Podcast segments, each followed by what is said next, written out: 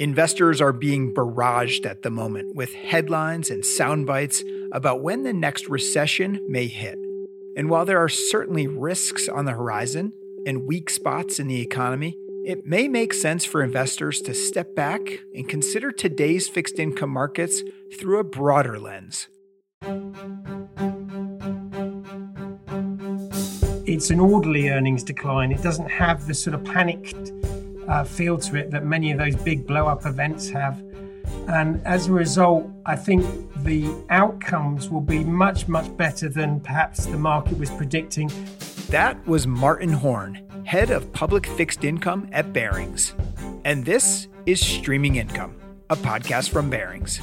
I'm your host, Greg Campion. Coming up on today's show, putting today's fixed income markets in perspective.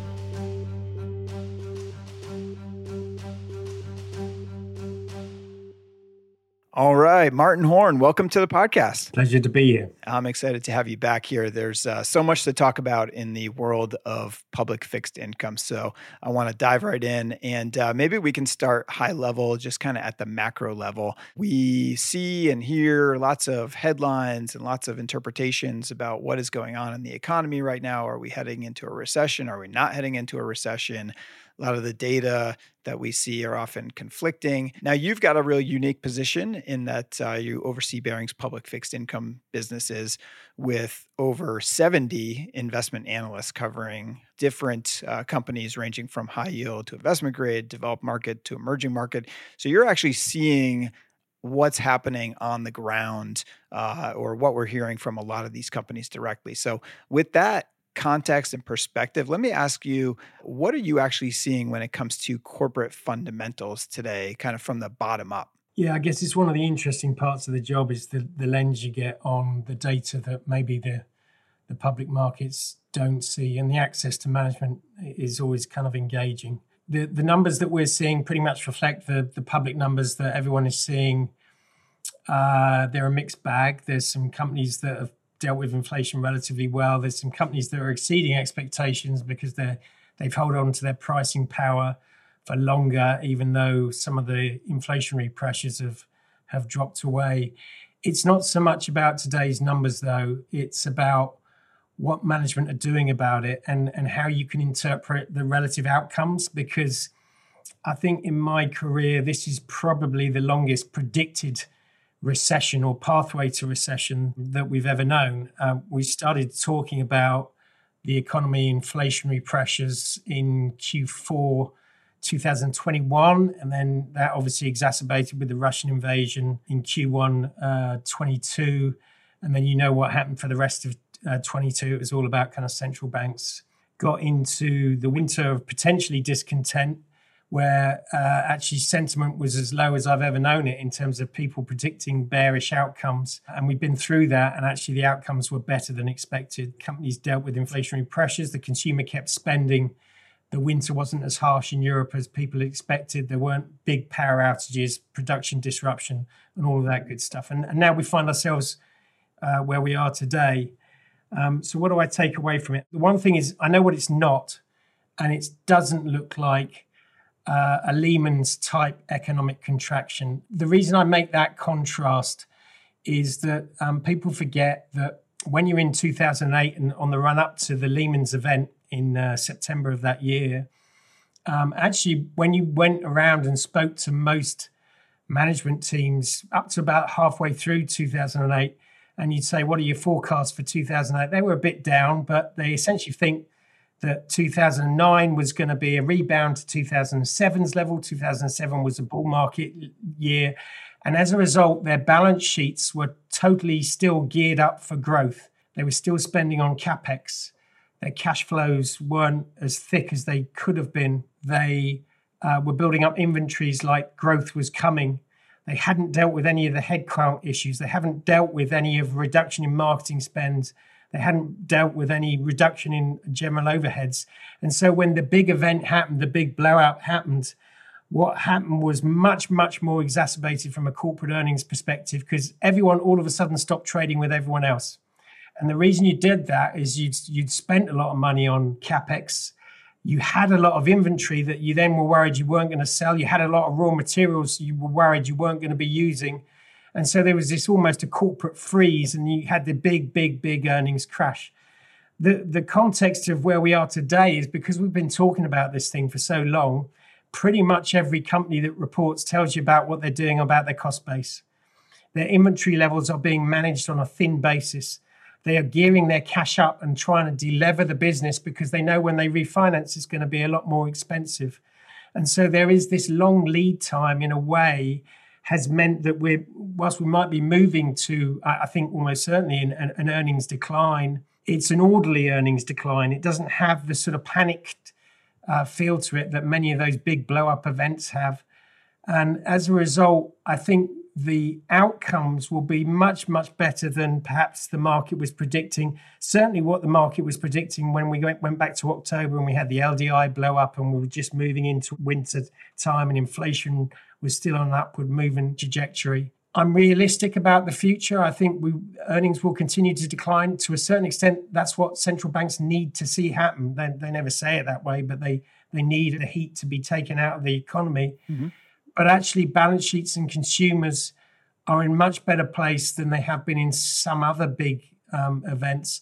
And we should not forget that the big anomaly about this um, particular situation is that in a lot of jurisdictions, uh, employment is still near full natural employment. Mm. You know, in, in, the US, in the UK, um, where um, economic situations are constraining actually most people who want a job can get a job even with the, the cuts that you're starting to see through some of the white collar industries employment isn't the issue and while the consumer is employed they're likely to keep a level of underpinning demand on a lot of industries um, that that mean that the bottom won't be as bad as perhaps it could be. Yeah, labor market and the consumer are still in relatively decent position. And uh, I don't know, Martin, you're uh, you're, you're bringing up some tr- traumatic memories for me as a as a former Lehman uh, employee. That was a tough uh, tough thing to go through, but uh, it actually is a, a, really nice transition because I wanted to ask you. Obviously, we've seen. Uh, some real volatility in the financial space this year. Obviously, we've seen the high profile bankruptcies of Silicon Valley Bank and Signature Bank in the US and this kind of forced marriage between UBS and CS uh, on your side of the pond. As you look at fixed income markets broadly, how all of this kind of action in the financial sector is impacting your view when it comes to restricted credit availability or or any other kind of knock-on impacts? Yeah, I think look again. I, I, I always try and remind myself when you're in the middle of an event of what history tells you. Not that history is a great reflection of of um, current market because actually everything moves on, everything evolves, and every situation is different. You know, and here we are in another unique situation. But it is worth kind of reminding ourselves that after Lehman's between 2008 and 2012, you had more than 90 banks a year go under.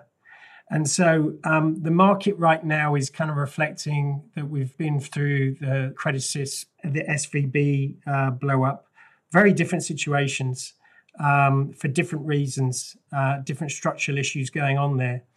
Um, what they weren't in either case really was a, a bank that had a capitalization problem in the sense that they had a big bunch of uh, defaulted assets that were going to kind of blow the lights out on any sort of safety cushion you had. Credit Suisse was just a materially underperforming bank for a long, long time. And then when sentiment moved against that bank, what you tend to find is that banks nowadays in this era of apps and uh, Twitter mm-hmm. are much, much more vulnerable to a deposit run than they used to be. You know, you can do everything electronically. Back in the Lehman's day, I remember Northern Rock, which was one of the UK banks, uh, building societies went under. People were pictured queuing up to get their deposits out. And obviously, right now, all it takes is a tweet and a and an app, and you can move uh, money really, really quickly between financial institutions which means at a certain level to headline risk, banks are vulnerable. Credit Suisse, the, just the sheer volume of headlines proved too much for it in the end, and the kind of mismanagement issues it had. SVB um, uh, obviously um, had an asset liability mismatch when it had to go in and try and liquidate assets to meet calls. It really struggled, and its unique kind of sort of client positioning um, was was an issue as well. And as at the time of this recording, we've got First Republic, which is under the lens as well, because sure. it, it produced its numbers last night, and people have seen just how significant that deposit withdrawal was. So these are different forms of bank risk, but when you put it in the context of 2008, first of all, um, banks are far, far better capitalized. Uh, yeah, there are um, there is scrutinies on asset pools like you, you, know your commercial mortgage exposure in the US, which are going to bring certain banks under more scrutiny than others. Um, but actually, we've seen far worse from the banking sector. Central banks and governments have shown a propensity to move in and, and provide confidence uh, to the banking sector when it is required. And you saw that with the kind of Fed's very quick action um, when some of these headlines all of a sudden revealed themselves. Um, so, what's the kind of impact of all of this? It's certainly that banks will move with an element of more caution, uh, and that is likely to mean that lending conditions remain somewhat restricted from that market, from from some of the enterprises that relied on bank financing specifically to capitalize themselves. That's not so important in the liquid markets where you know banks rarely underwrite um, over a longer period of time. Their, their, whole mantra is to underwrite and sell down, and then have the uh, the trading of the names uh, go between different counterparties. Uh, it provides an opportunity for the private markets potentially because if banks take a step back, they can step into that gap uh, and demand you know structural protections and and uh, income levels uh, in excess. Uh, and it, it, probably puts the power in the hands of the lenders, not the borrowers. If you've got capital, you can deploy it with more security, with uh, better power around structuring, with better income potential. That really is the kind of sunny side look at look at all of this. I'll just mention that for our developed market high yield business, we have never uh, been involved in banks, and and the, the kind of unique nature of the risks here are that you have very rarely have complete transparency on what is on those balance sheets. So, as a, as a house, we've always been somewhat cautious uh, about the kind of exposure we take there. Um, tends to orientate itself towards the, the bigger liquid opportunities in the investment grade arena and, and the uh, EM arena. I don't necessarily think when you put this into a historical context, uh, the banking situation is as big a game changer as certainly we saw in Lehman's and the sovereign debt crisis. I think those were much bigger issues. Doesn't mean there won't be headlines, particularly probably the day after we send this recording out. there, will be some big headlines. Um, but I think you've got to put those headlines into context all the time of what we've seen before and what the magnitude of those risks really are. Yeah, yeah.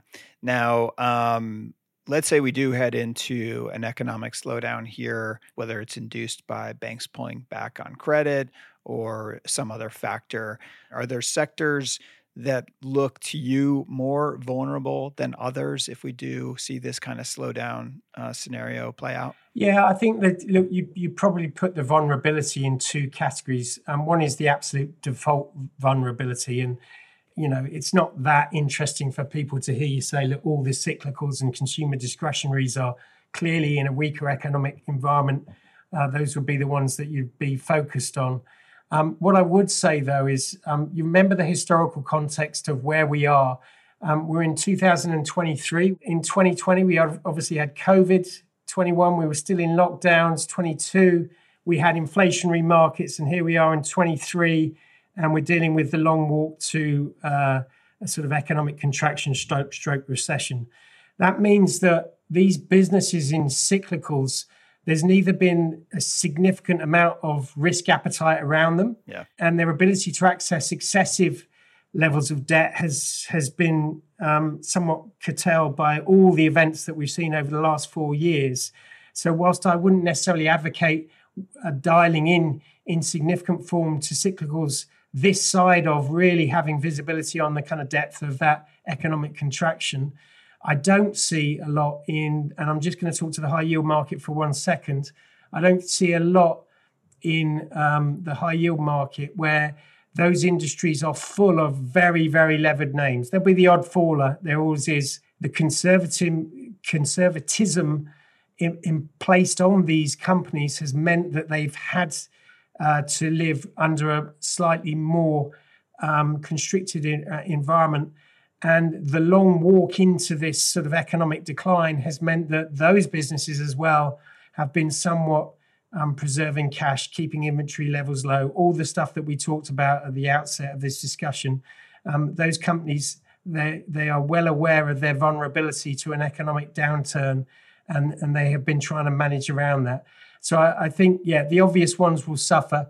Downgrades are probably a more realistic a situation that they'll have to deal with. Where you care about downgrades most is probably an investment grade arena in terms of the asset pricing impact, but there's also some some high yield names that, that the CLOs might start spitting out eventually. We'll, we'll see how kind of deep that goes. Again, at the moment, earnings have not looked horrendous. Sentiment tells me one thing sentiment is still pretty negative. I, I saw a very negative survey coming out of US consumers today but the, the, reality, the fundamentals have held up much better, and we will see how management teams continue to manage through this process to get them through the other side. Well, they say uh, stability breeds instability, but I think your point is basically that looking back over the last few years, it hasn't a- actually been a real environment of excess, right? We've been dealing with the pandemic and inflation and everything else that you mentioned.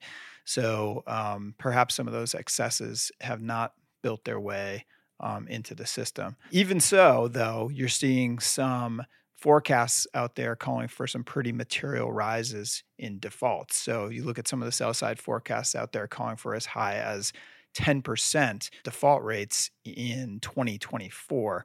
Uh, what do you make of that? And do you think that that's there's any likelihood of that, or do you think that looks way too um, negative? Well, the, yeah, if you're at 10%, you're kind of at Lehman's. So, you know, from the discussion we just had, do I think a Lehman's economic contraction is on? I can't see any way that that can happen. They, they may be coming at it from the fact that they're looking at uh, refinancing uh, needs uh, growing over time. And again, I, I, would draw them back to 2020. You know, one of the most bizarre times in all of our lives. I remember very clearly opening up my laptop on the first day of lockdown not knowing if anything was going to work, but knowing I had to sound relatively confident that it would. And then we uh, got into, you know, for, trying to forecast what happens to the levered uh, corporate market uh, and the unlevered corporate market or the lowly levered corporate market when essentially businesses are flat. They can't produce anything, they can't sell anything. We've never seen an industrial shutdown uh, like it since World War II, and, and thankfully uh, none of us are, are, old enough to kind of remember what that looked like. Uh, I remember distinctly the first brave analyst that came out with forecasts basically said that defaults in 2020 would be somewhere between seven and a half and 25%. and whenever right. you see that sort of range on a forecast, you kind of know that they, that is just guessing. Right. Uh, and, and to be fair, who could do anything else sure. but guess during that time? Uh, and the way it ended up in 2020 with loads and loads of companies effectively not being able to earn a dime um, was um, in most of the high yield categories, it was somewhere between 3 and 5% defaults. So does 10% with that context for next year seem realistic? No, that doesn't seem realistic at all. Um, the market is somewhat pricing like we're going into a really big event, and I suspect we're go- going into a heightened level of defaults but um, 10% just sounds excessive. Debt markets find a way to make things work, even when it looks really difficult. And we saw this through Lehman's and sovereign debt, and we saw this through the commodity cycle. We saw this through Q4 2018 when there was a difficult moment. Essentially, they, they look to keep companies alive and earning because they know that um, they need to keep these companies in a state where they can continue to operate because that maximizes their value.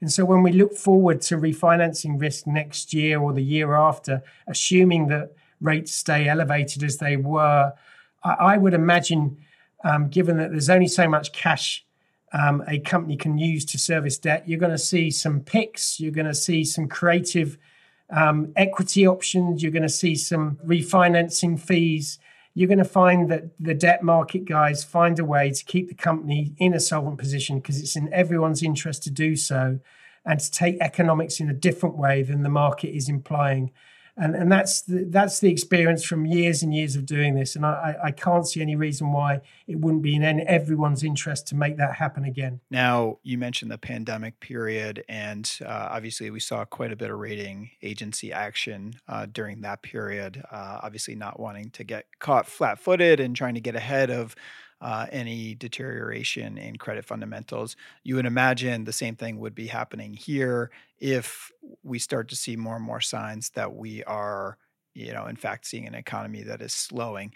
So, what's your kind of level of concern around credit rating downgrades at this point? Do you expect that that may, you know, have a material impact on the overall picture for high yield, or not so much? Well, high yields and, and investment grade, I wouldn't separate the two uh, when it comes to downgrades because equally, you know, they they can lead to asset price declines. Mm-hmm. I'd say to you that downgrades are bound to happen. Downgrades are bound to become elevated from where they are today. But let's put that in context. Our team, investment grade and high yield team, get together on a quarterly basis. And the last time they did this was at the end of the Q4 earnings season. At that point, their view on upgrades, uh, rising stars uh, versus downgrades, fallen angels, was that upgrades and the potential for upgrades in various companies outstripped downgrades by about one and a half times to one, uh, to one. There were substantially more companies that are likely to be put up into investment grade at that point than were going to get downgraded. Part of that is because obviously we had a fairly big downgrade profile coming into the COVID crisis.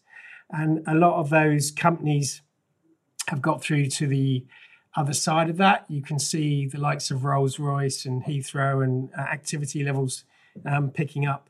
So there's certain industries that you know, and, and we've got to kind of remind ourselves that um, we only came out of full lockdowns in 22, and, and it seems like a lifetime uh, ago, but it it wasn't that far ago in a, in our kind of lens. And we've only just had China come out for certain in, in industries just this year. So mm-hmm. um, when you when you think about the real impact of COVID and lockdowns, we're only going to get a clean year uh, at the start of, of, of 24. So, uh, you know, again, there is earnings upward revision coming from various global companies that is, is not quite in the numbers yet. Do I think that kind of sunny side up view holds? No, I suspect it, it will equalize and, and maybe even depending on the depth of what we're going to see, maybe move to the downside and be more downgrades than upgrades. That's kind of logical, isn't it? Do I think it's a really, really bad downgrade cycle in the in the context of what we saw in some of those more dramatic economic events? Doesn't look like it today. Um, and let's have a conversation in a quarter or two, and, and maybe we'll revise that. But from what we can see today, it doesn't feel like um, that's the way that the market is going to go. And so again, this kind of all orientates itself to is the market pricing action? Is it overreacting to the negative sentiment because we just don't know? That kind of is what normally happens, and we just don't know. Um, but we can draw some analytical con- conclusions from from the context of everything, and and really um, drilling down into just how likely a, a, a, very bad outcome is. Hard to say what the Fed and other central bankers uh, kind of do from here. Uh, it probably is data dependent, uh, to use the the terminology that they usually use. But we do know that we've been in this rate hike cycle for a year now. And uh, one of the uh, consequences of that is that cash has become a much more compelling place or a store of value, I should say uh, for investors, and we've seen in, in, in really quite a long time now. Uh, obviously, having been dealing with you know negative interest rate environments in different parts of the world, et cetera, this is a new factor, or at least new uh, in, in kind of recent years. And you know, as a result, we've seen material flows into money market funds um, so I'm curious as you think about the different fixed income asset classes that that you look after, um, you know whether it be high yield or IG or developed uh, EM, et cetera. How are you thinking about the relative attractiveness of fixed income generally uh, relative to cash? Uh, well, relative to cash, I think everything is going to pay you more uh, that, that's a bit of a sweeping answer, but you know, fixed income is about credit, and credit has a maturity date uh, of some worth, I think the vast majority of companies will be able to refinance themselves. And from the pricing point we are at today, that, that it's going to outstrip cash. Doesn't mean that volatility won't be a, an issue. You know, we're going to see if there's a couple of banks that get themselves into an exciting position over the next few weeks, we're going to see some volatility. That's for sure. Almost certainly need the equity markets to correct, and they they are doggedly sticking at the kind of ranges that that we've seen uh, from sort of February March onwards But there's lots of commentary that if you believe that there's an earnings erosion on the way, that the P multiples don't look that exciting, you know, 18, 19 times forwards is is is still kind of feels like high if you're going into a recession. But again, there's a huge bifurcation of views out there. Um, so dragging myself relentlessly back to the point of the question, you know, what do you think? What do you think is um, attractive? The rather unflattering answer: it really depends on what you're trying to achieve. I'll tell you things that I think you are getting paid to do. You can take duration risk in in things like corporate IG.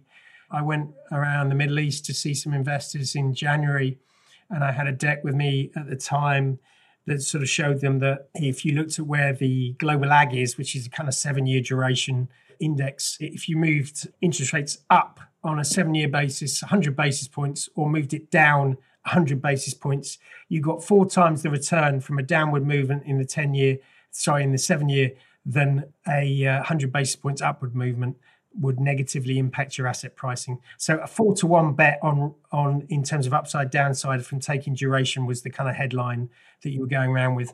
Uh, you look at it now, and the the ten year is ten basis points away from that 360 position that we saw back then. So I really don't think you're going to see a lot of negative movement from taking duration. And that means that if you want to go safe and you you want to sort of play in the up in quality which most people on most financial news services you get the managers rolling through and they say go up in quality.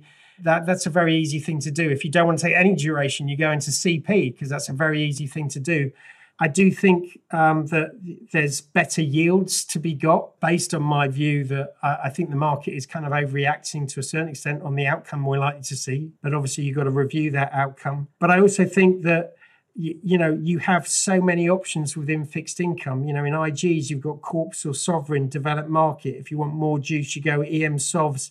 You go to the privates uh, IG market, structured credit, infra securitized high yield you get under corporates and or sovs you get in the in the privates area some of the em areas structured credit. All of these options are available to you depending on what you're trying to achieve more so than any time in the last 12 years 10 12 years that actually fixed income looks a better bet than equities right now. It just uh, if that's the kind of classic um, portfolio decision that people are making but it's way too simplistic to say one thing is good and everything else is bad because um, the just the sheer weight of negative sentiment means that the markets are doing what markets always do and pricing very wide to what I think a realistic outcome is likely to to show you. Now we've we've talked around this idea of whether or not we're heading uh, into a recession. You've made it pretty clear that whether or not we are heading into a recession, your expectation is that it's, you know, certainly nothing on the scale of, you know, some of the worst ones that we've seen in our lifetimes. But let me ask you this because, you know, you've been managing fixed income portfolios through a number of ups and downs in economic and business cycles. Is there one or two experiences that that jump out at you um, from from that hands-on experience that are kind of guiding you on on how to steer the ship today? We, have mentioned some of them. Um, markets always overreact to the upside and the downside. That's a kind of theme. Don't think that I, I, I don't share I, in this kind of view that the market is an all-seeing lens of purity in terms of pricing risk. I, I just think markets are imperfect at different times. You just kind of know when to take advantage of those imperfections. Investors find a way to make things work. You know, even when even in the darkest times of the COVID transition, we found a way to just sort of okay we think these are good companies. We don't think covid lasts forever. We're going to bridge this. We're going to put capital in where we wouldn't normally put capital in but we can see that there's a kind of rational way to approach this that leaves companies solvent and, and maximizes returns. And I, think that will happen again. You won't time it. Pitching high yield today with an investor that's uncertain about the outlook, I can make a very analytical case around that in terms of the premium to uh, investment grade how much defaults are getting priced in uh, relative to things like Lehman's and sovereign debt and so forth. If you can make that case to investors in a clear, coherent way, you've got to encourage them to just kind of layer in. Maybe you don't go all, all in on the first month. Maybe you layer it in and, and a quarter later you layer it in and then you layer it in some more as the data makes you more assured about that decision. But on a, you know, if I think about the high yield market, for example, on a three year maturity um, average maturity um, kind of index, what you're getting paid today at, at yields of 850 and plus just looks way, way, way more excessive than it should be. You know, average price in the market for sort of single Bs anywhere between 86 and 88 on a three year maturity. That wouldn't normally happen. There, there's different points in that market that I would access, but I, I think some principles hold true. Um, and you just got to kind of remind yourself of that sort of common sense approach, not try and overthink it, know what you don't know, all of these kind of catchphrases that, that come to mind, but they serve you pretty well. Don't try and time it. And markets are right now pricing in a, a very excessive way from anything we've seen in recent history. All right, last question for you, and I I may make you repeat yourself here. I'm not sure if I do. I apologize, but um, let's say you're an institutional investor uh, or allocator uh, responsible for managing a fixed income allocation today. You've got a multi year horizon. What one move would you be making today to try to set yourself up for long term success? Again, the, the problem is it's what are you trying to solve for? And I think what you've got is a myriad of options. So, you know, are, are you trying to solve for income? Well, frankly, income's everywhere. Income used to be the battle for most investors I don't know, back in um, the, the kind of 2019, how do I make income? And you'd see people making more and more excessive bets just to get income through the door and deal with kind of long term liability um, requirements. Um, if you want safety, you've got options um, around either moving into secured debt or IG, depending on again what the rest of your profile looks like. If you're worried about duration, you can do sort of commercial paper, sort of daily draws uh, structured credit or loans, both in the public and private markets. All of these things are variable rate notes and, and don't give you kind of particular duration exposure. I think you're, uh, as I said before, I, I don't think duration should be the battle you're trying to fight. I think any way you cut it, you know, if, if the, the economy is going to weaken, then duration is is probably last year's uh, uh, event. He says um, we'll we'll see. The next few months could um, make that look very foolish statement. And then geography, um, people want diversification. When you uncertainty is there, diversification is a, a strategy. And we've, we've been overweight some keystone um, markets that you're very familiar with, uh, and, and, maybe taking off the uh, generic US bet and diversifying that. I'm not saying the US market to me um, still looks like a, a, very solid market, but I, I, think you can diversify that by looking around um, European equities, for example, have, have thoroughly outperformed their US counterparts um, so far this year. EM is obviously a very under allocated uh, marketplace. And then uh, obviously volatility, and there's lower volatility asset classes like the shorter dated stuff, the variable rate stuff, the loans, the privates. Because if I went into a room with 12 investors, I'd probably get 16 views on what the outlook is going to be. Uh, and I think rather than go and dictate to investors, you should be thinking about X. Um, you really got to ask a more kind of intelligent question. Uh, no offense, Greg, uh, but but it's about really what are you solving for? What what's what's the weakness of your portfolio given your outlook? Because yeah. um, I recognise that I've just given you a view today, but it is a view based on my my kind of read of history and and the analytics that we're seeing at the moment but it could be wrong. And we might have to uh, sort of challenge ourselves as the year goes on, as more data points roll through. And I, I, think rather than going and dictating to investors, you give them a perspective, but you, you then you say, but what are your concerns and what are you solving for? And they've got a myriad of options right now makes sense. It's uh, yeah, completely dependent on uh, what you're trying to solve for. But uh, you have uh, very kindly just teed up probably my next five podcast episodes, where uh, some of the asset classes that you mentioned, from structured credit to EM debt to IG. Uh, and others, I'm sure we're going to be talking about um, quite a bit in the weeks and months to come. So there's a lot going on in all those spaces, opportunities and risks, kind of across the board to be considered. But um, Martin, this has been great. Thank you so much for taking some time. It's great to get your perspective. Um, as always, hopefully our listeners um, got as much value out of this as I did. But uh, appreciate it and uh, have a good rest of your day. No problem, Craig. See you soon. Thanks for listening to episode number six of season eight of Streaming Income. If you'd like to stay up to date on our latest thoughts on asset classes ranging from high yield and private credit to real estate and emerging markets, make sure to follow us and leave a review on your favorite podcast platform. We're on Apple Podcasts, Spotify, YouTube, and more. We publish a new episode every other week. And if you have specific feedback, you can email us at podcast at barings.com. That's podcast at B A R I N G S.com. Thanks again for listening and see you next time.